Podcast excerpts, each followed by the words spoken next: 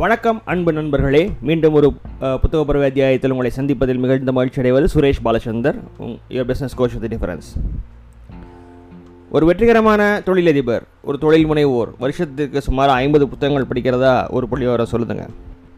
ஆனால் நீங்கள் புத்தக பறவையோட இணைஞ்சிருந்தீங்கன்னாச்சுன்னா ஒரு வருஷத்துக்கு ஐம்பதில் நண்பர்களே ஐம்பத்தி இரண்டு புத்தகங்கள் உங்களை தேடி வருகின்றன. அதுவும் நானே தேர்ந்தெடுத்து படித்து புரிந்து கொண்டு இது கண்ணி நிச்சயமாக உங்களுடைய தனிப்பட்ட வாழ்க்கைக்கும் வியாபார வாழ்க்கைக்கும் உதவும் அப்படிங்கிற நான் நம்புகிற புத்தகங்களை மட்டும்தான் வந்து நான் இந்த போட்காஸ்டாக போட்டுக்கொண்டிருக்கிறேன். இருக்கிறேன் புத்தகம் படிப்பதற்கு நேரம் நிறைய செலவாகும். புத்தகம் படிக்கணுங்கிறது எல்லாருக்குமே தெரியும். ஆனால் புத்தகம் படிக்கிறது அவ்வளோ எளிதில்லை அப்படிங்கிறது ரொம்ப கம்மியான விரதம் தான் தெரியும். அது பயிற்சியின் மூலமாக நீண்டகால பயிற்சியின் மூலமாக மட்டுமே வசப்படும் ஒரு மிகப்பெரிய கலைன்னு சொல்லலாம். படித்தல் படித்ததை புரிந்து கொள்ளுதல் புரிந்து கொண்டதை பயன்படுத்துதல் பயன்படுத்ததை வைத்து தெளிவடைதல் இப்படிங்கிற மாதிரி நிறைய ப்ராசஸ் இருக்குது புத்தகம் படிக்கிறத பற்றி அதற்கு முதல் படியாக புத்தகம் படிப்பதே கடினமாக இருக்கிறதுனால நிறைய பேர் பண்ணுறதில்ல இதை உணர்ந்ததுனால தான் நான் என்ன பண்ணுறேன் அப்படின்னாச்சுன்னா வாரத்துக்கு ஒரு புத்தகம் ஒரு சிறந்த புத்தகத்தை எடுத்து முப்பதிலிருந்து நாற்பது நிமிஷத்துக்குள்ளே அதை பற்றின ஒரு சாராம்சத்தை உங்களுக்கு கொடுத்து அதில் உள்ள அத்தனை முக்கியமான விஷயங்களையும் நான் உங்களுக்கு கொடுத்து அதை வந்து அந்த புக்கை நீங்கள் படித்த உணர்வு உங்களுக்கு ஏற்படுத்தி அதே சமயத்தில் படித்த விஷயங்களை எப்படி வந்து உங்களுடைய வாழ்க்கைக்கு பயன்படுத்த வேண்டும் என்னும் அப்படிங்கிற மாதிரியும் யோசித்து அதற்கு தேவையான விஷயத்தையும் சேர்த்து இந்த வந்து போட்காஸ்ட்டில் கொடுத்துக்கிட்டு இருக்கேன். தயவு செஞ்சு தொடர்ந்து கேளுங்க ஆதரவு கொடுங்க. அதை பற்றி கேள்விகள் இருந்ததுன்னா அதனுடைய தொலைபேசி என்னென்ன nine eight four zero five nine one zero one eight அப்படிங்கிற எண்ணுக்கு அழைச்சி என்கிட்ட நீங்கள் பேசலாம். உங்களுடைய சுற்றத்திலையோ நட்புலையோ யாராவது ஒருத்தருக்கு இது தேவை நீங்கள் நினச்சிங்கன்னா தயவு செஞ்சு அவங்களுக்கு அதை அனுப்புங்க. இதை விட ஒரு நல்ல விஷயம் இருக்க முடியாது. புத்தகங்கள் படிக்க நேரம் இல்லாதவங்களுக்கு புத்தகங்கள் பற்றி தெரியாதவங்களுக்கு இந்த மாதிரி புத்தகங்களும் இருக்குங்கிற அவேர்னஸே இல்லாதவங்களுக்கு இது ஒரு மிகப்பெரிய சேவையாக வந்து நீங்கள் இருக்கும் நீங்கள் பண்ணுறது அது தயவு செஞ்சு அனுப்புங்க. இந்த விஷயம் பல்வேறு சென்றடைய உங்களுடைய உதவியை நான் நாடுகிறேன். ஓகே. இந்த மாதம் ஃபுல்லாகவே வந்து பார்த்தீங்க அப்படின்னாச்சுன்னா பர்சனல் லைஃப் சக்ஸஸ் தனிப்பட்ட வாழ்க்கையில் வெற்றி அடைதல் தனிப்பட்ட வாழ்க்கையை பற்றின ஒரு விஷயத்தை தான் நம்ம பார்த்துக்கிட்டு இருக்கோம் இல்லையா? முதல் வாரம் வந்து twelve rules of twelve rules for life Jordan பீட்டர்ஸோடைய இதை இதை பார்த்தோம். அடுத்தப்பில் செவன் டெசிஷன்ஸ் அப்படிங்கிற ஒரு புத்தகத்தை பற்றி பார்த்தோம். ஆண்ட்ரூ ஆண்டி ஆண்ட்ரூஸோட புத்தகத்தை பற்றி பார்த்தோம். அந்த வகையில் இந்த வாரம் நம்ம பார்க்க போகிறது முகமத் காடட் சுருக்கமாக மோ காடட் அப்படிங்கிறவர் எழுதின சால்வ் ஃபார் ஹாப்பி அப்படிங்கிற புத்தகத்தை இந்த வாரம் நம்ம பார்க்க போகிறோம் ஒரு மனுஷன்கிட்ட போய் நீங்கள் கேட்டிங்கன்னு வச்சுக்கோங்களேன் உங்களோட ஆள- உங்களோட நீங்கள் அவங்க- அவங்களோட அதிகபட்ச விருப்பம் என்ன? உங்களோட அதிகபட்ச லட்சியம் என்னன்னு கேட்டிங்கன்னா சந்தோஷமாக இருக்கிறது அப்படிங்கிறது தான் சொல்லுவாங்க. அவன் ஓடுறது சாடுறது சம்பாதிக்கிறது நாலு பேரை போய் சந்திக்கிறது இது எல்லாமே எதுக்கு எதுக்கு? அவன் சந்தோஷமாக இந்த உலகத்தை வாழ்றணும் அப்படிங்கிறதுக்காக தான் இல்லையா? ஸோ எல்லாருக்குமே சந்தோஷமாக வாழணும்னு ஆசை இருக்குது ஆனால் மிக குறைவானவங்களுக்கு எப்படி சந்தோஷமாக இருக்கிறது அப்படிங்கிற தெளிவு இருக்குது அப்படிங்கிற விஷயத்த நம்ம ஒத்துக்கிட்டே ஆகணும். இதை பற்றி நிறைய புத்தகங்கள் வந்திருக்கு நிறைய பேர் எழுதியிருக்காங்க. ஆனால் இந்த மோகாலருடைய சால்வர் ஹாப்பி அப்படிங்கிற புத்தகம் வந்து ஒரு தனித்துவம் வாய்ந்த புத்தகம் அப்படின்னு சொல்லி சொல்லலாம். ஏன்னா இது ஒரு தனிப்பட்ட துயரத்திலிருந்து எழுந்த ஒரு புத்தகம். துயரத்தில் எழுந்து எழுந்த ஒரு சந்தோஷத்தை பற்றிய புத்தகம்னு சொல்லலாம். முகமது காடட் அப்படிங்கிறவருக்கு வந்து அவர் ஒரு இன்ஜினியர் எகிப்தில் பிறந்து வளர்ந்து அங்கேயே படித்து முதல் இருபது இருபத்தி ரெண்டு வருடங்கள் வந்து ஐபிஎம்மில் வந்து இன்ஜினியராக பணியாற்றி அதுக்கப்புறம் மைக்ரோசாஃப்ட் அப்படிங்கிற மிகப்பெரிய நிறுவனத்தில் வந்து பணியாற்றி ரெண்டாயிரத்தி ஏழில் கூகுள் அப்படிங்கிற இடத்துல போய் வேலை வேலைக்கு சேர்ந்து கூகுளில் இருந்து ஒரு அஞ்சு வருஷம் ஆறு வருஷம் கூகுள் மெயின் சென்டரில் இருந்து ரெண்டாயிரத்தி பதிமூணாம் வருஷம் கூகுள் எக்ஸ் அப்படிங்கிற இடத்துக்கு போய் கூகுள் எக்ஸ் அப்படிங்கிற உங்களுக்கு தெரிஞ்சுக்கணும்னு நினைக்கிறேன். அங்கே தான் வந்து பல Google எக்ஸுங்கிறது research and development wing of கூகுள்னு சொல்லலாம். சரிங்களா? ஸோ அங்கே தான் வந்து செல்ஃப் டிரைவிங் கார்ஸ் எல்லாம் வந்து கண்டுபிடிக்கிறதுக்கு முயற்சி பண்ணிகிட்டு இருக்காங்க ஸோ அந்த இடத்துல வந்து வேலை பார்த்துட்டு இருக்கும் பொழுது தான் அவருடைய தனிப்பட்ட வாழ்வில் ஒரு மிகப்பெரிய துயரம் நடந்தது. அவருக்கு அலி அப்படின்னு சொல்லி ஒரு பையன் இருந்தான் இருந்தான். அந்த பையனுக்கு வந்து ஒரு சின்ன அடி. அந்த அடியை சரி பண்ணுறதுக்கு ஒரு ஆப்ரேஷன் பண்ணணும்னு சொன்னாங்க. அந்த ஆப்ரேஷன் பண்ணும் பொழுது அந்த ஆப்ரேஷனில் நடந்த ஏதோ ஒரு சிறிய கோளாறுனால அந்த அலிங்கிறவர் இறந்து போயிட்டார். மோகாதத் இந்த ஆசிரியருடைய பையன் இறந்துட்டார். மனசு உடஞ்சி போன மோகாதத் என்ன பண்ணுறதுனே தெரியாமல் எப்படியாவது நான் சந்தோஷமாக இருந்தாகணுமே வாழ்ந்தாகணுமே அப்படிங்கிற ஒரு முனைப்பில் வந்து சந்தோஷம்னா என்ன? நான் ஏன் சந்தோஷமாக இல்லை? எனக்கு எப்போ சந்தோஷம் கிடைக்கும்? அப்படிங்கிற பல கேள்விகளோட தேடுதலை ஆரம்பித்தார் அந்த தேடுதலுக்கான விடையாக இப்போ நம்ம கையில் இருக்கிறது தான் சால்வ் ஃபார் ஹாப்பி அப்படிங்கிற புத்தகம். இப்போ மோகாடட் பல நிறுவனங்களுக்கு வந்து சால்வ் ஃபார் ஹாப்பி அப்படிங்கிற இரண்டு நாள் பயிற்சி வகுப்புகளை நடத்திக்கிட்டு இருக்காரு. இந்த புத்தகத்தில் அவர் கொடுத்த சாராம்சத்தை வந்து பயிற்சியாக மாற்றி எளிமையாக உடனடியாக செயல்படக்கூடிய விஷயமாக மாற்றி பயிற்சியாக பண்ணிகிட்டு இருக்காரு. மிகப்பெரிய அளவில் வெற்றிகரமாக நடந்துகிட்டு இருக்குது அவருடைய லட்சியம் வந்து பத்து மில்லியன் மக்களுக்கு வந்து இந்த மகிழ்ச்சி அப்படின்னா என்ன அப்படிங்கிற விஷயத்தை புரிய வைக்கிறது அப்படிங்கிறத அவரோட வாழ்க்கையின் ஒரு மிஷனாக வச்சுருக்கிறதா அவரோட குறி அவர் குறிப்பிட்றாரு. சரிங்களா? இப்போ இவ்வளோ பெரிய வீடியோ போட்டாச்சு. அஞ்சு நிமிஷம் ஆச்சு. போட்காஸ்ட் ஆரம்பிச்சு. அதனால் நம்ம புஸ்தகத்துக்குள்ளே போக ஆரம்பிக்கலாம். அவர் என்ன சொல்கிறாருன்னா ஹாப்பினஸ் அப்படிங்கிறது தான் நம்மளுடைய இயல்பே. நம்ம வந்து நீங்கள் சின்ன குழந்தையாக இருக்கும்போது எப்படி இருந்தீங்க? நீங்கள் யாரை கேட்டாலும் அவங்க என்ன சொல்கிறாங்க அப்படின்னு சொல்லி பார்த்தீங்க அப்படின்னா சந்தோஷமாக இருந்தாலும் சொல்லுவாங்க. சந்தோஷம் அப்படிங்கிறது தான் நம்மளோட இயல்பே. நம்ம என்ன பண்ணுறோம் வளர வளர வளர நம்ம சில எதிர்பார்ப்புகளை வளர்த்து கொள்கிறோம். அந்த எதிர்பார்ப்புகளுக்கும் இப்போ இருக்கிற நிதர்சனத்துக்கும் இடைவெளி அதிகமாகும் பொழுது ஏற்படும் ஒரு தன்மை தான் மகிழ்ச்சியின்மை. அதாவது சந்தோஷம் இல்லாத சன் தன்மை. அப்போ நீங்கள் என்ன பண்ணணும்? எய்தர் வந்து இந்த கேப்பு தான் நமக்கு மகிழ்ச்சி இல்லாத தன்மையை கொண்டு வருதுங்கிறத உணர்ந்த உடனேயே உங்களுடைய நிதர்சனத்தை எதிர்பார்ப்புக்கு தகுந்த மாதிரி மாற்றிக்கணும் அப்படி இல்லாட்டி நிதர்சனத்துக்கு தகுந்த மாதிரி உங்கள் எதிர்பார்ப்புகளை மாற்றி அமைச்சுக்கணும்.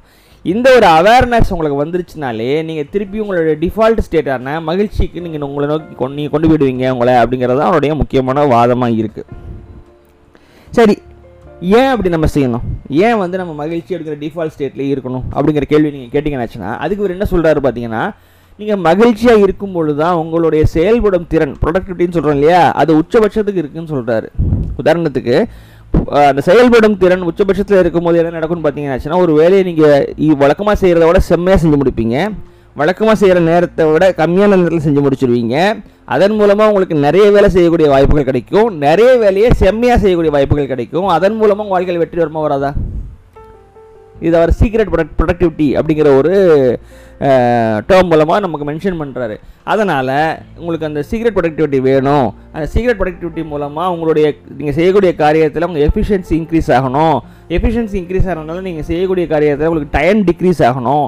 அதனால் நீங்கள் நிறைய காரியங்கள் செய்ய ஆரம்பிக்கணும். நிறைய காரியங்கள் செய்ய ஆரம்பிக்கும் போது அதே அளவு எஃபிஷியன்சி மெயின்டைன் ஆகும்போது உங்கள் வாழ்க்கையில் சக்ஸஸ் வரணும்னு நினச்சிங்கன்னா நீங்கள் அன்ஹாப்பினஸ் அப்படிங்கிற நீங்களாக உருவாக்கிக்கிட்ட அந்த ஒரு மிசரியிலிருந்து விலகி ஹாப்பினஸ் அப்படிங்கிற உங்களுடைய டிஃபால்ட் ஸ்டேட்டுக்கு நீங்கள் போகணும் அப்படிங்கிறது தான் இவர் அடுத்து வைக்கிற முக்கியமான வாதமாக இருக்குங்க. ஓகே சரி இது ரொம்ப எளிமையான விஷயம் தானே. நம்ம அன்ஹாப்பியாக இருக்கோம். என்னென்ன என்ன காரணம்? நம்ம எதிர்பார்ப்போம் நிதர்சனத்துக்கும் இடையில பெரிய இடைவெளி இருக்குது அப்போ என்ன பண்ணுறது நிதர்சனத்தை வந்து மாற்றிடுவோம் அல்லது எதிர்பார்ப்பை மாற்றிப்போம் ரொம்ப எளிமையாக தானே இருக்குது அப்படி கிடையாதுங்க. அதுதான் பிரச்சனையே. ரொம்ப ஈஸியாக நம்ம சொல்லிட்டோம் பட் அப்படி கிடையாது. என்ன நடக்குதுன்னு சொல்லி பார்த்தீங்க அப்படின்னாச்சுன்னா நம்ம வந்து யோசிக்கும் தன்மை இருக்கு இல்லையா? நம்ம வந்து ஒரு நாலு ஸ்டேட் ஆஃப் தாட் நம்ம சிந்திக்கும் வகையிலேயே வந்து நாலு படிநிலைகள் இருக்கிறதா சொல்கிறாரு அந்த நாலு படிநிலைகள் என்ன பண்ணுதுன்னு சொல்லி பார்த்தீங்க அப்படின்னாச்சுன்னா ஒரு ஆறு கிராண்ட் இல்லூஷன்ஸ் ஆறு பெரிய மாயைகளை உருவாக்கி வச்சிருது. அந்த ஆறு பெரிய மைகள் எதனால் உருவாகுதுன்னு பார்த்தீங்கன்னாச்சுன்னா நமக்கு தலைக்குள்ளே ஒரு ஏழு பிளைண்ட் ஸ்பாட்ஸ் இருக்கான். அதனால் உருவாகுது. அந்த பிளைண்ட் ஸ்பாட்ஸ்னால் உருவாக்கப்பட்ட அந்த ஆறு மாயைகளும் அஞ்சு அல்டிமேட் உண்மைகள் அஞ்சு அல்டிமேட் ட்ரூத்ஸ் அதை வந்து நமக்கு தெரிய விடாமல் பண்ணிடுது அப்படி தெரிய விடாமல் பண்ணுறதுனாலே தான் நமக்கு அந்த அவேர்னஸ் வரமாட்டேங்குது. அது அன்ஹாப்பினஸில் இருக்கோ அங்கேருந்து நம்ம டிஃபால்ட் ஸ்டேட்டான ஹாப்பினஸ்க்கு போகணும். அப்படிங்கிற அந்த அவேர்னஸ் வராமல் இருக்கிறதுக்கு இதுதான் காரணம். நாலு அஞ்சு ஆறு ஏழு நீங்கள் பிரிச்சுக்கலாம். அதாவது நாலு படிநிலைகள் இருக்குது நம்மளுடைய சிந்தனை முறையில். அதை வந்து நம்ம ஒரு அஞ்சு அற்புத அதி அதி அற்புத உண்மைகள் இருக்கிறத நமக்கு மறைச்சிருது.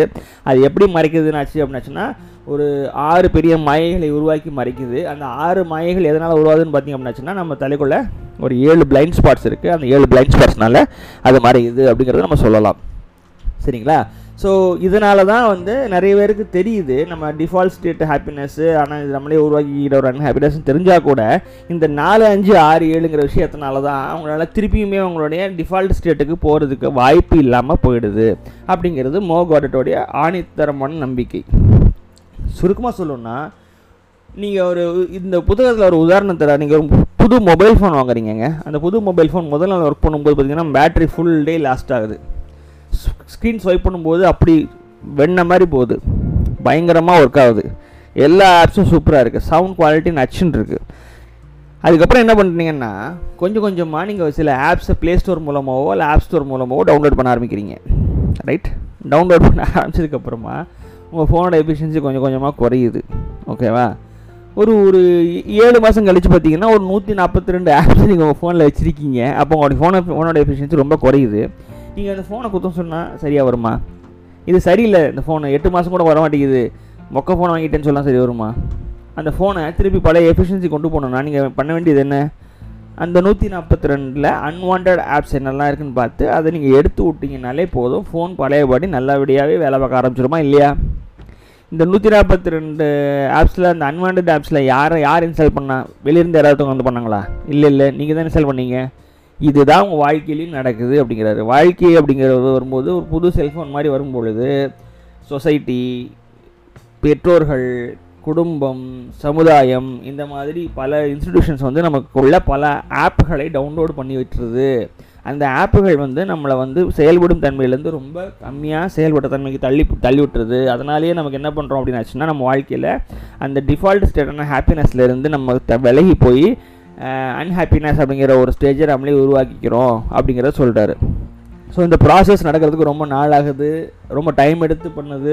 ஈக்குவல் கேப் விட்டு பண்ணுறதுனால நம்ம உண்மையிலேயே நமக்கு ஹாப்பினஸ் தான் டிஃபால்ட் ஸ்டேட்டுங்கிறதே முதல்ல மறந்துடுது அப்படிங்கிறாரு ஃபர்ஸ்ட் ஆஃப் ஆல் அப்படி ஞாபகம் இருந்தாலும் இதை ரிவர்ஸ் பண்ணுறதுக்கு உதாரணத்துக்கு அந்த நூற்றி நூற்றி நாற்பத்தி ரெண்டு ஆப்பில் உதாரணத்துக்கு ஒரு எண்பத்தி ரெண்டு ஆப்பை நீங்கள் டெலிட் பண்ணி வச்சுக்கோங்களேன். அதுக்கு எவ்வளோ டைம் எடுக்கும்? டைம் எடுக்க எடுக்காத கொஞ்சம்? அந்த டைமை கொடுக்கறதுக்கு நம்ம ரெடியாகவும் இல்லை. இதுதான் பிரச்சனை அப்படிங்கிற மாதிரி அந்த டைம் நமக்கு கொடுக்குறதுக்கு நம்மளுக்கு டைம் இல்லைன்னு நினைக்கிறோம். அதுதான் அப்படி அப்படிங்கிற மாதிரி சொல்கிறாரு டைம் அப்படிங்கிறது ஒன் ஆஃப் த கிராண்ட் இலூஷன்ஸில் வரும். நம்ம அதை பற்றி டீட்டெயிலில் பார்க்கும்போது உங்களுக்கு புரியும். சரிங்களா? ஸோ ஸோ முதல்ல வந்து இந்த நாலு ஸ்டேட் ஆஃப் தாட் அப்படிங்கிறத என்னங்கிறத பார்த்துருவோம். சரிங்களா? முதல் ஸ்டேட் ஆஃப் தாட் அப்படிங்கிறது என்னென்னா எஸ்கேப் அதாவது விடுபடுதல்னு சொல்லலாம். உங்கள் மூளையோடைய மனசுடைய ஒரே குறிக்கோள் வந்து என்னென்னாச்சுன்னா எனர்ஜி கன்சம்ஷன் அண்ட் எனர்ஜி கன்சர்வேஷனுங்கிறத நம்ம பல போட்காஸ்ட்டில் நான் சொல்லி நீங்கள் கேள்விப்பட்டிருப்பீங்க. அதாவது உங்கள் உடலில் இருக்கிற சக்தியை வந்து தேவையில்லாமல் செலவழிக்கிறதுக்கு உங்கள் மனசோ உங்கள் மூளையோ விடாது. அதனால தான் நீங்கள் காலையில் எழுந்திரிச்சு ரன்னிங் ஒன்று நினச்சிங்கன்னா ரன்னிங் போக முடியல. வெயிட் லிஃப்ட் பண்ணணும் ஜிம்மு போகணும்னு நினச்சிங்கன்னா அது போக முடியல. ஏன்னாச்சுன்னா உங்களுக்கு தான் வந்து சிக்ஸ் பேக்கோட உடம்பு இருக்கணுங்கிறது கோல் உங்கள் மூளையுடைய கோல் ஒன்றே ஒன்று தான் உங்களை உயிரோட வச்சு பார்த்துக்கிறது. நீங்கள் தப்பு தப்பு ஓடினீங்கன்னு ஓடுனீங்கன்னு வச்சுக்கோங்களேன் உங்கள் ஹார்ட் ரேட்ஸ் பக்க பக்கம் பக்கம் ஏறுமா? உங்கள் மூளை பயந்துடும் ஐயோ ஏதோ வித்தியாசமாக பண்ணுறானே அதனால அவன் செத்து போயிட போகிறான்னு சொல்லிட்டு தம்பி ஒன்றும் பிரச்சனை இல்லை நீ பேசாம படுத்துக்கோ. நீ நல்லா தான் இருக்கேன்னு சொல்லி அடுத்த நாள் உங்களை தூங்க தூங்க வச்சிருது. ஸோ உங்களுடைய அந்த மூளையின் மனசோட டிஃபால்ட்டான ஒரு தன்மை இருக்கு இல்லையா? அது வந்து எஸ்கேப் அப்படிங்கிறது தான். புதுசாக ஒரு விஷயத்தை கொண்டு போய் கொடுத்தீங்க புதுசாக ஒரு சம்பவம் உங்களுக்கு முன்னாடி வந்துச்சுன்னா அதை யோசிக்கணும் இல்லையா? அதை பற்றி நம்ம தெரிஞ்சுக்கணும் போது யோசிக்கணும். யோசித்தாலே நமக்கு கண்டிப்பாக எனர்ஜி செலவழியுமா? அதனால் உங்கள் மூளையோடைய இந்த சிந்தனையோடைய முதல் ஸ்டெப்பே வந்து எப்படியாவது இருந்து எஸ்கேப் ஆக முடியுமா அப்படிங்கிறத தான் பார்க்கும் அது எப்படி பார்க்கணும்னாச்சுன்னா நீங்கள் உங்களுடைய வார்த்தைகளாலும் செயல்களாலும் உங்கள் மூளைக்கு சில இன்ஸ்ட்ரக்ஷன்ஸ் கொடுத்து வச்சுருப்பீங்க எத்தனை வருஷமாக ஸோ அதெல்லாம் ஒரு பாக்ஸில் போட்டு அடுக்கி வச்சுருக்கோம். இதுனா இப்படி அதுனா அப்படி அப்படிங்கிற மாதிரி பாக்ஸில் போட்டு அடுக்கி வச்சுருக்கோம். ஸோ நீங்கள் ஏதோ ஒரு விஷயத்தை புதுசாக கொண்டு போய் கொடுத்தாலும் முதல்ல அந்த பாக்ஸ்குள்ளே போய் தான் தேடும். இதுக்கு முன்னாடி இது மாதிரி ஏதாவது நடந்திருக்கா? டக்குன்னு ஒரு முடிவு எடுத்துடலாமே தேவையில்லாமல் எனர்ஜி வேஸ்ட் பண்ண வேணாமே அப்படிங்கிறது தான் அதோடைய விஷயமா இருக்கும். ஸோ அந்த அப்படி எஸ்கேப் ஆகி ஓடுறது தான் முதல் ஸ்டேஜ் உங்களுடைய சிந்தனையில். ரெண்டாவது கன்ஃபியூஷன் இப்போது புதுசான விஷயம்னு சொல்லிட்டோம் நம்ம. அதனால அந்த பாக்ஸ்குள்ள எதுவுமே இருக்காதா? ஸோ மூளை இப்போ கன்ஃபியூஸ் ஆகிடும் என்னடா இது? இத்தனை வருஷமாக இல்லாமல் இத்தனை நாள் இல்லாமல் புதுசாக ஒரு விஷயத்தை செய்கிறானே புதுசாக ஒரு விஷயத்தை நோக்கி போகிறானே அப்படிங்கிற மாதிரி கன்ஃபியூஷனில் இடம். இது எப்படி நம்ம அணுகிறது? இதை பற்றி யோசிக்கிறதா வேண்டாமா? இது உங்கள் வாழ்க்கைக்கு முக்கியமானதா இல்லையா? இதை பற்றி யோசிக்காட்டி உங்கள் வாழ்க்கையில் ஏதாவது பிரச்சனை வந்துருமா வராதா? இந்த மாதிரி கன்ஃபியூஷன்ஸ்க்கெலாம் உங்களுடைய மூளையும் மனசும் போயிடும். அதுதான் ரெண்டாவது ஸ்டேஜ் மூணாவது ஸ்டேஜ் இன்செசன்ட் அப்படிங்கிற ஒரு வார்த்தையை ஒரு பயன்படுத்துகிறார் இன்செசன்ட் அப்படிங்கிறதோடைய வார்த்தை நீங்கள் அர்த்தம் என்னன்னு எடுத்து பார்த்தீங்கன்னு நீண்ட நேரம் இருக்கக்கூடிய ஒரு அசௌகரியம் அப்படிங்கிற மாதிரி சொல்லலாம்.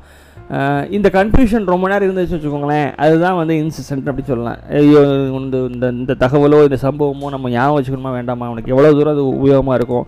எவ்வளோ தூரம் அவனுடைய சர்வைவலுக்கு அது தேவைப்படும்? இதெல்லாம் பற்றி யோசித்து அந்த யோசனையோடைய தன்மை வந்து நேரம் ஆக ஆக அது கன்ஃபியூஷன் அப்படிங்கிற இடத்துல இருந்து அப்படிங்கிற இடத்துக்கு போயிடுது. குழப்பம் அப்படிங்கிற இடத்துல இருந்து நீண்ட நேரமாக இருக்கக்கூடிய ஒரு அசௌ அசௌகரியம் அப்படிங்கிற இடத்துக்கு அது போயிடுது.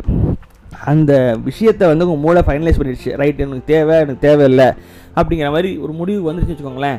அப்போ தான் ஸ்டேட் ஆஃப் ஜாய் அப்படிங்கிற அந்த ஒரு இடத்துக்கு வந்து உங்கள் வந்து உங்கள் மனநிலை போகுது. ஆஹா ரைட் ஓகே அப்படிங்கிற மாதிரி ஒரு சந்தோஷத்தை நோக்கி போகுது. ஹாப்பினஸ் அப்படிங்கிறது வேறு ஜாய்ங்கிறது வேறு.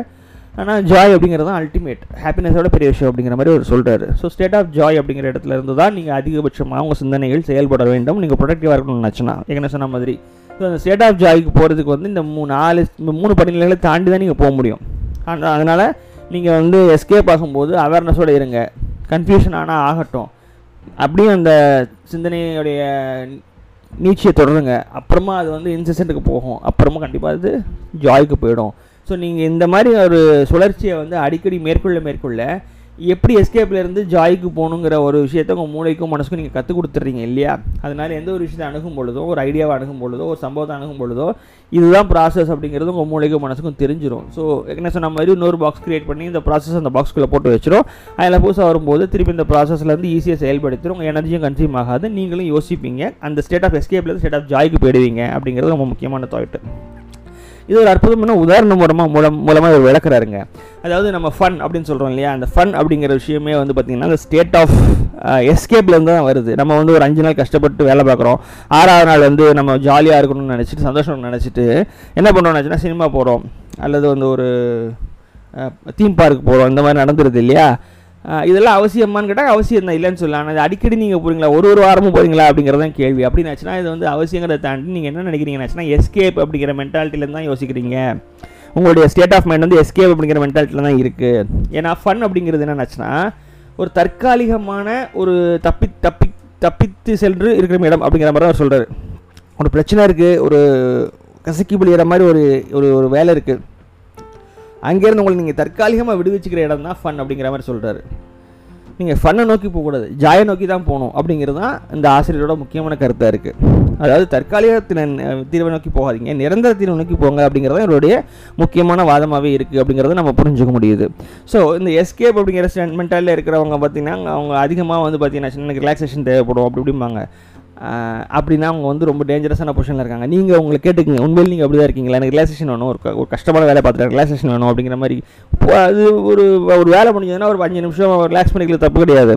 ஆனால் நீங்கள் வேலை பார்த்த நேரம் அளவுக்கு எல்லா ரிலாக்ஸேஷன் உங்களுக்கு தேவைப்படுதா? அப்படிங்கிற மாதிரி கேட்டுக்கிட்டிங்கன்னா நீங்கள் வந்து எஸ்கேப் அப்படிங்கிற ஸ்டேட் ஆஃப் மைண்ட்லேருந்து தான் ஆப்ரேட் பண்ணிகிட்டு இருக்கீங்க அப்படிங்கிறது அர்த்தம். அது ரொம்ப ரொம்ப டேஞ்சரான இடம். அங்கே இருக்காதீங்க.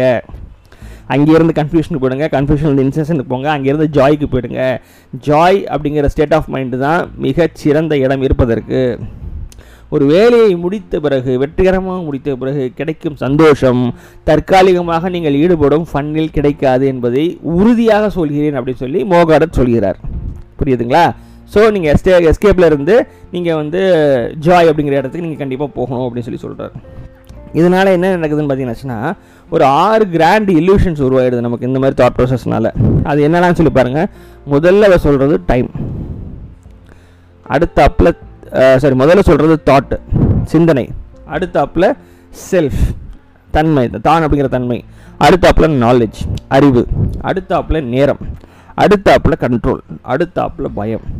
இந்த ஆறுமே இல்லாத ஒன்று இருக்கிறத நம்ம நினச்சிக்கிட்டு இருக்கோம். அப்படி இல்லைன்னா அது எப்படி இருக்கோ அது அப்படி புரிஞ்சுக்காம நம்ம வேறு மாதிரி புரிஞ்சுக்கிட்டு இருக்கோம். அதுதான் மாயை அப்படிங்கிற மாதிரி சொல்கிறார் உதாரணத்துக்கு தாட் அப்படிங்கிறார். நிறைய பேர் வந்து அந்த குறிப்பாக வந்து வெஸ்டர்னர்ஸ் வந்து இந்த ஃபிலாசபியில் ஊறி போயிருக்கிறதா அவர் வந்து மிகப்பெரிய குற்றம் சாட்டுறாரு. ஐ திங்க் தேர் ஃபோர் ஐ ஆம் அப்படிங்கிற ஒரு ஸ்டேட்மெண்ட்டில் வாழ்கிறாங்க அது எவ்வளோ பெரிய மடத்துடன் உனக்கு புரிய மாட்டேங்குதுங்கிற மாதிரி பொட்டில் அடித்த மாதிரி சொல்கிறார் அவர். கொடுத்த உதாரணம் அப்படி. ஏன்னா அவர் என்ன சொல்கிறாருன்னா உங்கள் உடம்புல மூ இருக்கிற மூளைங்கிற ஒரு உறுப்பு. சரிங்களா? மூளையிலிருந்து உருவாகிற ஒரு ஒரு விஷயந்தான் சிந்தனை அல்லது உங்களுடைய யோசனை அப்படிங்கிறது. நான் யோசனை அப்படிங்கிறத சொல்லியிருக்கேன் அப்படின்னாச்சுன்னா உங்கள் உடம்புல இருக்கிற இன்னொரு உறுப்பு தான் கிட்னி கிட்னிலேருந்து உருவாகிற இன்னொரு விஷயந்தான் மூத்திரம். அப்போ நான் மூத்திரம்னு சொல்லிப்பீங்களா உங்களே? அது சொல்லும்போது மட்டும் என் உங்கள் மூஞ்சி அப்படி வேற மாதிரி போகுது? அப்போ நான் ஒரு சிந்தனைன்னு சொல்லும்போது மட்டும் ஏன் தைரியம் தைரியமாக ஒத்துக்கிறீங்க? அப்போ அதுவும் நீங்கன்னா இதுவும் நீங்கள் தானே. ஸோ நீங்கள் உங்களுடைய சிந்தனை கிடையாது. You are not your thought you are the master of your thought அப்படிங்கிறத புரிஞ்சுக்குங்க. அதாவது ஒரு என்ன சொல்லணும்னா உங்களுக்கு பல சிந்தனைகள் வரும். அந்த சிந்தனைகளில் வந்து எது எடுத்துக்கணும் எது எடுத்துக்கக்கூடாதுங்கிற தன்மை உங்கள்கிட்ட இருக்குது நான் தான் அந்த சிந்தனை முடிவு பண்ணிங்கன்னா அந்த சிந்தனை என்ன வருதோ நீங்கள் அப்படியே எடுத்துக்கிட்டாகணும் உதாரணத்துக்கு சேல்ஸ் பீப்புளுக்கு தெரியும். சேல்ஸ் சேல்ஸ் இருக்கீங்க பிஸ்னஸ் இருக்கீங்கன்னா கட்டுப்பேத்துவாசங்க சில கஸ்டமர்ஸு அவன் மூக்குலேயே பொங்குன்னு ஒரு குத்து குத்தலான்னு தோணுமா? இன்றைக்கே அது சிந்தனை நீங்கள் செய்யலாம் மாற்றிருக்கீங்களா அது நீங்கள் தான் சிந்தனைனா உடனே செஞ்சுருக்கணும் இல்லையா? அது ஏன் சிந்தனை செய்யலாமா இல்லை அது காரணங்கள் இருக்கும். அவர் என்ன சொல்கிறாருன்னா இதே மாதிரி கண்ட்ரோல் எல்லா சிந்தனையும் நீங்கள் எடுக்க முடியும். அதாவது நான் இது கொஞ்ச நேரம் கூட சொன்ன தெரியுமா நம்ம ஒரு ஃபன்னை நோக்கி போவோங்கிற சிந்தனை வருது தெரியுமா அந்த சிந்தனைக்கும் வந்து நீங்கள் தான் பாஸ் நீங்கள் நினச்சிங்கன்னா அந்த சிந்தனையை தடுக்க முடியும். அவர் என்ன சொல்கிறாரு மூளை மூளை நீ இந்த சிந்தனையை கொண்டு வந்து என்கிட்ட கொடுத்துருக்க. எனக்கு இந்த சிந்தனை மூலமாக எதுவும் நல்லது நடக்கும்னு தோணலை. இதனால் என்னோட வாழ்க்கையில் முன்னேறுவேன்னு தோணலை. அதனால் நீ என்ன போ என்ன பண்ணு இதை எடுத்துகிட்டு போய் பத்திரமா வச்சுக்கிட்டு வேறு நல்ல சிந்தனையை எனக்கு கொண்டு வந்து கொடு மூளைன்னு சொல்லி உன் மூளைக்கு உங்களை கட்டணப்பட போட சொல்கிறார் இந்த கட்டளை நீங்கள் போட்டிங்கன்னாச்சா உங்கள் மூளை வந்து நல்ல தாட்ஸாக கொண்டு வந்து கொடுத்துரும். உங்கள் மூளை வந்து ஒரு அற்புதமான அடிமை அப்படிங்கிறத திருப்பி திருப்பி சொல்கிறார் நீங்கள் எவ்வளோ தூரம் அந்த அடிமையை பயன்படுத்துறீங்கிறது உங்களுடைய தன்மையை பொறுத்து இருக்குது அப்படிங்கிறது அடுத்தாப்பில் நம்ம அந்த தான்கிற தன்மையை பற்றி பேசுவோம். பல பேருக்கு இன்றைக்குமே தான் அப்படிங்கிற தன்மை வந்து பார்த்தீங்க அப்படின்னாச்சுன்னா பிறர் அவங்களுக்கு கொடுத்த ஃபீட்பேக் மூலமாக உருவாக்கப்பட்டது தான் அல்லது பிறர் அவங்கள ரசிக்கிறாங்கன்னு தெரிஞ்சதுனால அடிக்கடி விஷயத்தை செஞ்சு அவங்க உருவாக்கிக்கிட்ட விஷயமா தான் இருக்குது உண்மையிலே நிறைய பேருக்கு தான் அப்படிங்கிற தன்மையை விட நான் அப்படிங்கிற தன்மை தான் அதிகமாக இருக்குது அப்படிங்கிறாரு. தான் அப்படிங்கிறது செல்ஃப் அப்படின்னாச்சுன்னா நான் அப்படிங்கிறது ஈகோ அப்படிங்கிறது தான் மேட்டர் ஸோ இந்த ஈகோ எதனால் வருது அப்படின்னாச்சுன்னா ரெண்டு காரணங்களுக்காக வருது. ஒன்று எப்படி எப்படி சொல்லலாம் அப்படின்னாச்சுன்னா ஒன்று வந்து நான் எனக்கு வந்து என்னுடைய இவர் எங்கே சொல்கிறாருன்னா இந்த மாதிரி மற்றவங்களுக்கு பிடிச்ச மாதிரி நம்ம வாழணும்னு நினைக்காரு அவர் இல்லையா? அந்த இடத்துல இருந்து தான் வருது நமக்கு ஈகோங்கிறது வருது. இப்போ மற்றவங்களுக்கு பிடிச்ச மாதிரி நம்ம ஒரு மாதிரி நம்ம நம்மளுடைய வாழ்க்கை முறையை அமைச்சுக்கிறோம் நம்மளுடைய தன்மையை அமைச்சுக்கிறோம். அதை யாராவது கிரிட்டிசைஸ் பண்ணும்போது அந்த நான் அப்படிங்கிற அந்த ஈகோ வந்து மிகப்பெரிய அளவில் கோவடைஞ்சு அடைஞ்சு டிஸ்டர்ப் ஆகிடுது அப்படின்னு அவர் சொல்கிறாரு சரி அப்போ நம்ம ஏன் வந்து மற்றவங்களுக்கு பிடிச்ச மாதிரி நடந்துக்கிறோம்? நம்ம ஏன் வந்து நமக்கு பிடிச்ச மாதிரி வாழலை? இந்த கேள்விக்கு அவர் பதில் எப்படி கொடுக்குறாருன்னா சின்ன வயசில் உங்கள் அம்மாவை நீங்கள் இம்ப்ரெஸ் பண்ணுறதுக்கு உங்கள் அப்பா அவங்களுடைய கவனத்தை நீங்கள் திருப்பி பெறதுக்கு இந்த மாதிரி விஷயங்கள்லாம் பண்ணுறதுக்காக அவங்களுக்கு என்ன பிடிக்குங்கிறத அப்சர்வ் பண்ணி அவங்க எப்போ சிரிப்பாங்கங்கிறதுக்காக அவங்களுக்கு பிடிச்ச மாதிரி நீங்கள் நடந்துக்க ஆரம்பிக்கிறீங்க இல்லையா? அது அப்படியே வாழ்க்கை முழுக்க கண்டினியூ ஆயிடுது. ஆனால் அது அப்படியே இருக்கணும் அவசியம் கிடையாது. நீங்கள் மூணு வயசில் வந்து ஜட்டி போட ஒரு சுற்றி ஓடிட்டு இருக்கீங்க. முப்பது வயசில் அப்படியா இருக்கீங்க?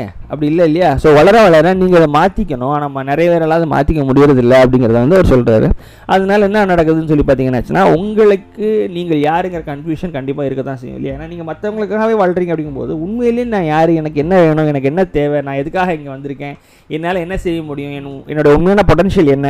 இந்த மாதிரி கேள்விகளுக்கெல்லாம் பதில் கிடைக்கவே கிடைக்காது. நான் இவர் ப்ளீஸ் பண்ணிட்டேன் அவர் நீ தப்பாக நினச்சிருவாரோ அவர் தப்பான கேட்கலாம் நான் என்ன பண்ணணும்? இந்த மாதிரி தான் வசந்தன் ஓடிட்டு இருந்ததுன்னா இது பெரிய பிரச்சனை. ஸோ இதுதான் வந்து செல்ஃப் அப்படிங்கிற அந்த இல்யூஷன் மூலமாக அதாவது ஈகோவை தான் நம்ம செல்ஃப் தப்பாக புரிஞ்சுக்கிட்டு இருக்கோம். செல்ஃப் வேற ஈகோ வேற அந்த ஒரு பிரச்சனை தான் இல்யூஷன் அப்படின்னு சொல்லி சொல்கிறாரு நம்ம வந்து செல்ஃபை ஈகோன்னு இல்யூஷனாக எடுத்து நினச்சிக்கிட்டு இருக்கோம். அப்படி கிடையாது. செல்ஃப் வேற ஈகோ வேற அப்படிங்கிற மாதிரி சொல்கிறார் அடுத்தாப்பில் வர்றது நாலேஜ் இந்த நாலேஜ் அப்படிங்கிற விஷயம் குறிப்பாக வந்து அதிகமாக புத்தகம் படிக்கிறவங்கள்ட்ட இவங்கள்ட்ட தான் இந்த இந்த இல்யூஷன் இருக்குங்கிறத அவர் சொல்லவே செய்கிறாரு அவர் என்ன சொல்கிறாருன்னா நீங்கள் முதல்ல ஒரு விஷயத்தை ரியலைஸ் பண்ணணும். நீங்கள் எவ்வளோ பெரிய அறிவாளியாக வேணால் இருங்க. எவ்வளோ பெரிய புஸ்த புஸ்தக வாசிப்பாளராக வேணால் இருங்க. எவ்வளோ புஸ்தகங்களாக நீங்கள் வாசிச்சிருங்க. ஆனால் ஒரு மனிதனுக்கு அனைத்து விஷயங்களும் தெரிஞ்சிருக்கும் அப்படிங்கிறதுக்கான சாத்தியம் அறவே கிடையாது.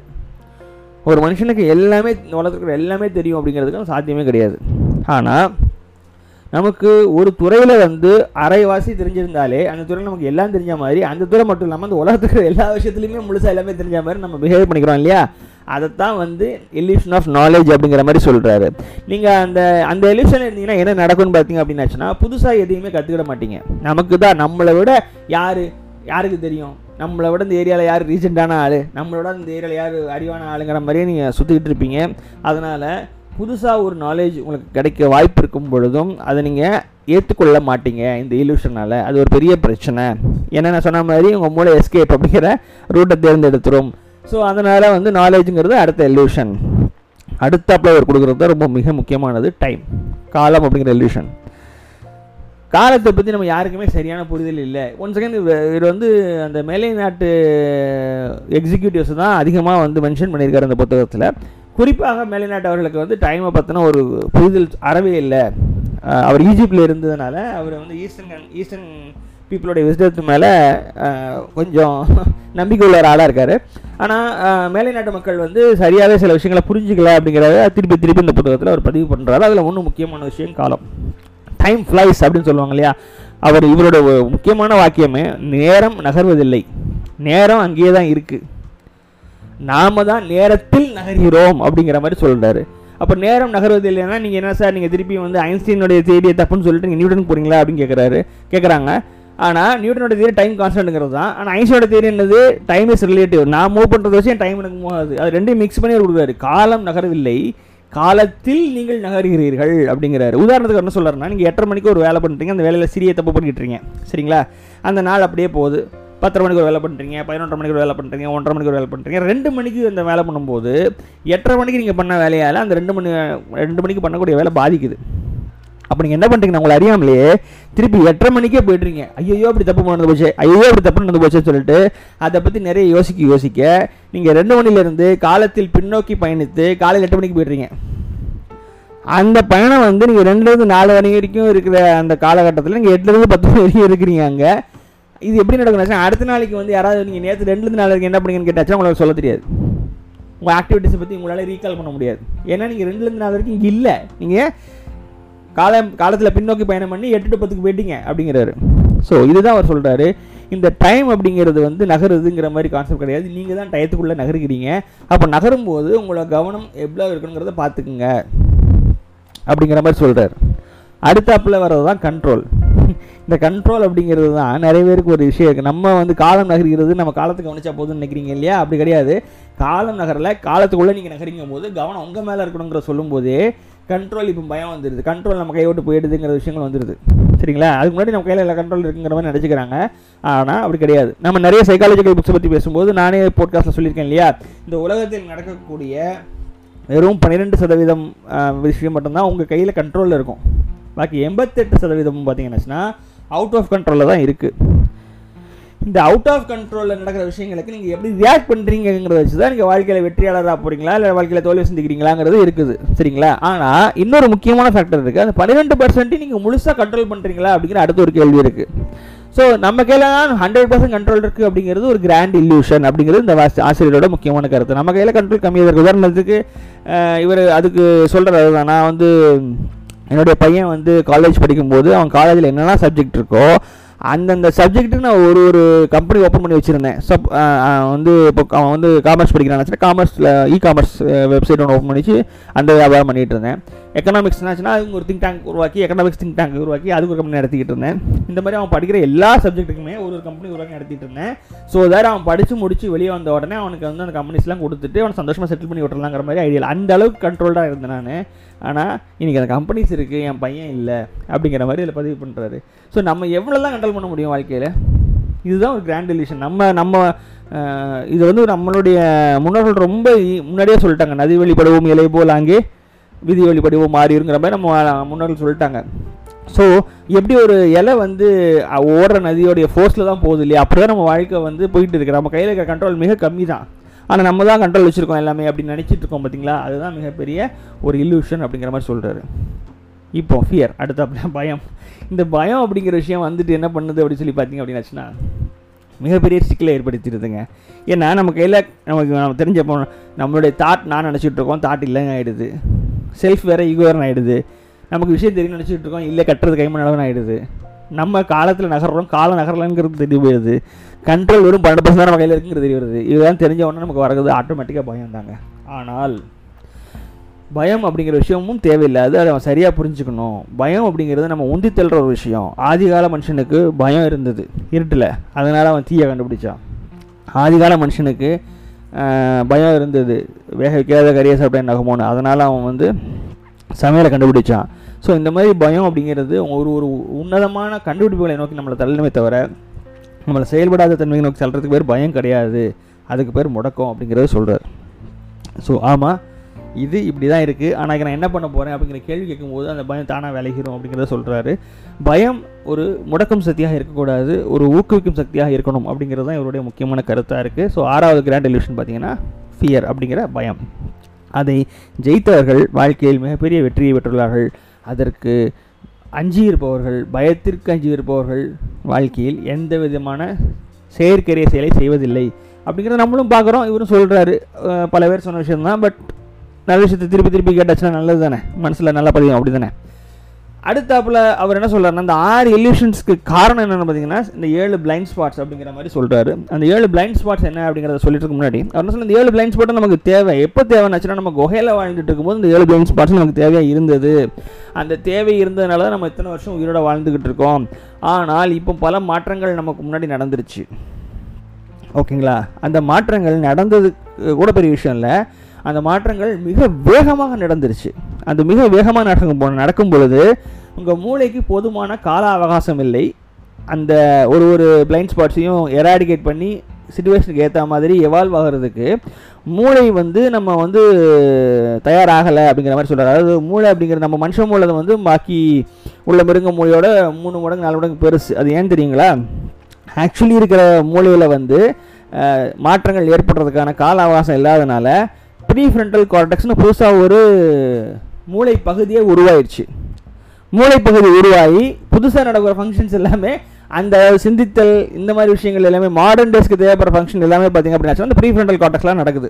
அதுக்கு முன்னாடி உள்ள ம மற்ற மேமல்ஸ்க்கும் மற்ற ஸ்பீசஸ்க்கு எடுத்து பார்த்தீங்கன்னா ப்ரீஃப்ரண்டல் காட்டக்ஸ்ங்கிறது இருக்காது. அது வந்து அது எவால்வ் ஆகாமலே நின்று போச்சு.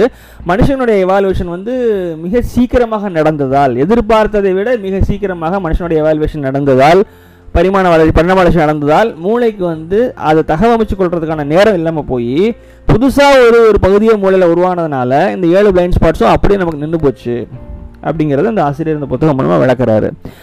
அந்த ஏழு பிளைண்ட் ஸ்பாட் என்ன பார்த்தீங்கன்னா filter assume recall predict feel label exaggerate இந்த பிளைண்ட் ஸ்பாட்ஸ்லாம் பார்த்தீங்கன்னா இந்த ஸ்டேட் ஆஃப் தாட்டில் இருக்கும். நீங்கள் யோசிக்கலாம். உதாரணத்துக்கு எஸ்கேப் அப்படிங்கிற ஸ்டேட் ஆஃப் தாட்டில் எடுத்தீங்கன்னா ஒரு விஷயத்தை கேட்ட உடனே ஃபில்டர் பண்ணி நமக்கு போதுமான அந்த பாக்ஸ்னு சொன்னேன் இல்லையா? அந்த எந்த பாக்ஸ்லேருந்து எடுக்கிறோங்கிற மாதிரி முடிவு பண்ணுறதுக்கு பேர் தான் ஃபில்டர் அந்த பாக்ஸில் இல்லாட்டி உடனடியாக வந்து கன்ஃபியூஸ் ஆகாது. அதுவே முதல்ல அசியூம் பண்ணிக்கும். பாஸ்ட் எக்ஸ்பீரியன்ஸஸ் இது இப்படி இப்படி இருக்கும் இப்படி இப்படி இருக்குமோ சொல்லிட்டு. அதுக்கப்புறமா ரீகால் அதாவது ரீகாலுங்கிறது வந்து நடந்த சம்பவத்தை ரீகால் பண்ணுறது கிடையாதுங்க. இந்த மாதிரி நமக்கு பாஸ்ட்டில் அசியூம் பண்ணியிருக்கோம்ல அந்த அசம்ஷனை ரீகால் பண்ணுறது தான் மூணாவது ரீகால் ஓகேங்களா? அடுத்தாப்பில் பார்த்தீங்க அப்படின்னாச்சுன்னா இது மூணுமே வந்து எஸ்கேம்ங்கிற ஸ்டேட் ஆஃப் தாட்டில் வருது. ஃபில்டர் அசியூம் ரீகால்ங்கிறத வந்து எஸ்கேம்ங்கிற ஸ்டேட் ஆஃப் தாட்டில் இருந்து ஒதுக்கிற இந்த பிளைண்ட் ஸ்பாட்ஸ் சொல்லலாம்.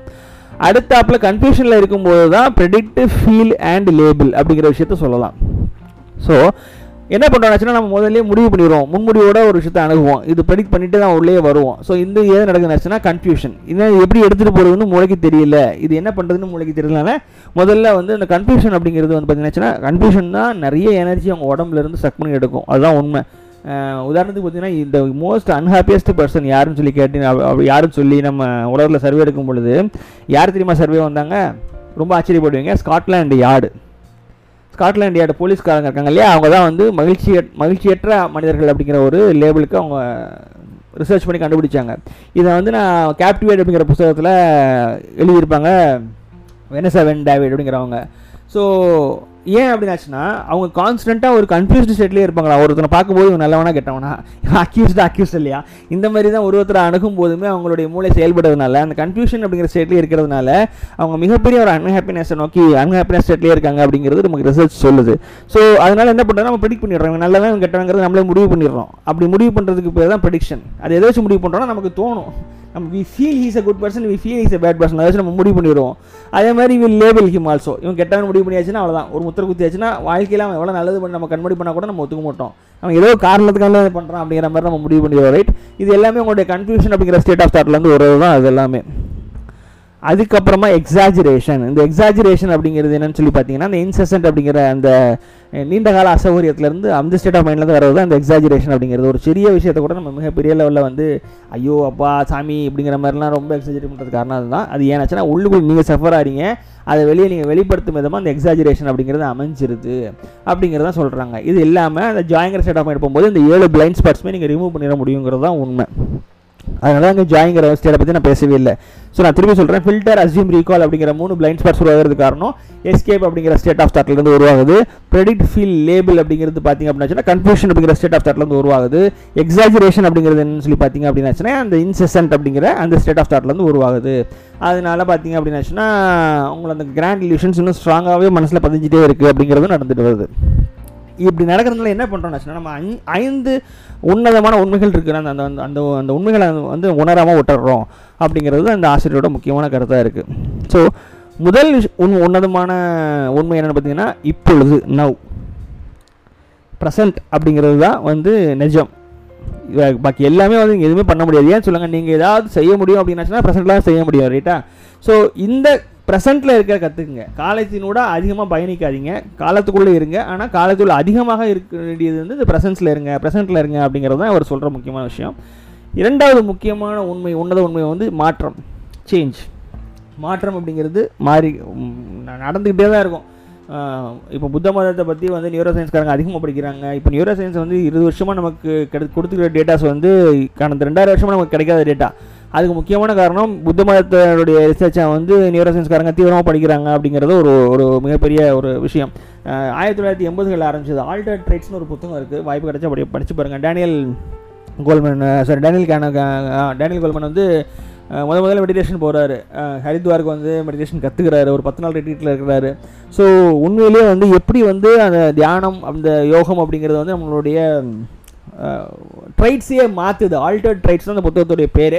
ட்ரைட்ஸை மாற்றுது அப்படிங்கிறத முத முதல்ல கண்டுபிடிச்சி அதை வந்து ரிசர்ச் பண்ணி அதுதான் இப்போ நியூரோ சயின்ஸாக வந்துக்கிட்டு இருக்கு. ஸோ அந்த ஹோல் நியூரோ சயின்ஸ் மூமெண்ட் எடுத்திங்கன்னா அது ரொம்ப வந்து இருபத்தஞ்சி வருஷம் தான் அதுக்கு வயசே ஆகுது. ஆனால் இந்த இருபத்தஞ்சி வருஷத்தில் அவங்க அடைஞ்ச வந்து தகவல்கள் வந்து இரண்டாயிரம் வருஷத்துக்கு முன்னே அடைஞ்ச விஷயங்கள் கூட கிடையாது. அவ்வளோ அதை விட இந்த இருபது வருஷத்தில் அவங்க நிறைய தெரியும் மொழியை பற்றிங்கிற ஒரு சுச்சுவேஷன் கொண்டு வந்துருக்காங்க அதுக்கு முக்கியமான காரணம் நான் சொன்ன மாதிரி புத்த மதமும் ஹிந்து மதமும் கொடுத்துருக்குறேன் அந்த மாதிரி அந்த மெடிடேஷன் அப்படிங்கிற அந்த அந்த ஒரு டெக்னிக் ஸோ அந்த புத்த மதம் என்ன சொல்லுதுன்னு பார்த்தீங்கன்னா சேஞ்ச் மாற்றம் தான் மாறிட்டு இருக்கு. நீங்கள் ஒரு விளக்கு ஒளியை பார்க்குறீங்கன்னாச்சுன்னா உங்கள் உங்கள் வெளியிலேருந்து வரக்கூடிய ஒளி அந்த விளக்க ஒளியை நோக்கி போய் அடையிறதுக்குள்ளே அந்த விளக்கு ஒளி மாறி இருக்கும் அப்படிங்கிறது தான் புத்த மதம் சொல்லக்கூடிய தன்மை. அவ்வளோ மாற்றம்ங்கிறது இடையராக நடந்துகிட்டு இருக்கு அப்படிங்கிறது தான் புத்த மதம் சொல்லக்கூடிய தன்மை. அந்த மாற்றத்தை நம்மளால் ஒத்துக்க முடிய மாட்டேங்குது. ஏன்னா நம்ம அந்த நாலு ஸ்டேட் ஆஃப் தாட் இருக்குல்ல அந்த மாற்றம் அப்படிங்கிறது நமக்கு ஓப்பா இல் இல்லாட்டி நம்மளால் ஒத்துக்க முடிய மாட்டேங்குது. நம்ம அதை ஒத்துக்க மாட்டேங்கிறோம் அப்படிங்கும்போது நம்ம என்ன பண்ணுறோம்னா கிராண்ட் இலியூஷன்ஸ்குள்ளே போயிடுறோம். அதுதான் விஷயமா இருக்கார் ஒன்றுமே இல்லை. மூணாவது முக்கியமான உன்னத உண்மை வந்து மரணம். டெத் நம்ம எல்லாருக்குமே எக்ஸ்பைரி டேட் இருக்குங்க. பறக்கும்போதே அது முடிவாயிடுது இல்லையா? என்றைக்காவது நம்ம போய் தான் ஆகணும். ஆனால் நம்ம அது இருக்குங்கிறதே உணராமல் என்ன வேலைகள் பார்க்கணுமோ என்னெல்லாம் முக்கியமோ அதை பற்றி தெரியாமல் எவ்வளோ நேரத்தை வீணடிக்கிறோம்? தேவையில்லாமல் எவ்வளோ விஷயங்கள் பண்ணுறோம் ஒரு பெண் புது வழியில் வந்து சம்பாதிக்கணும் அப்படிங்கிற ஒரு ஆர்வத்தோட வரும்பொழுது எத்தனை ஆண்கள் அவங்கள கண்ணியமாக பார்க்குறாங்க? எத்தனை ஆண்கள் அவங்களுக்கு உதவி செய்யணும்னு நினைக்கிறாங்க? நான் கண்ணால் பார்க்குறேன். ஃபேஸ்புக் குரூப்லாம் இருக்கும்போது ஒருத்தங்க ஒரு ஒரு போஸ்ட் போடுறாங்க. அவங்க ஒரு வியாபாரம் பண்ணணும்னு நினைக்கிறாங்க. தொழில் பண்ணணும்னு நினைக்கிறாங்க. ஏதாவது பண்ணி வாழ்க்கையில் அடுத்த கட்டத்துக்கு போகணும்னு நினைக்கிறாங்க அவங்கள்ட்ட போயிட்டு hey babe how are you babe phone number please ஃப்ரீயாக இருந்தால் பேசலாமா? ஆ? இதெல்லாம் என்னது? ஆ? வாழ்க்கையில் செய்யக்கூடியதுக்கு எவ்வளோ விஷயங்கள் இருக்குது நமக்கு? படிக்க எவ்வளோ புத்தகங்கள் இருக்குது பயணிக்க எவ்வளோ இடங்கள் இருக்குது பழக எத்தனை மனிதர்கள் இருக்காங்க?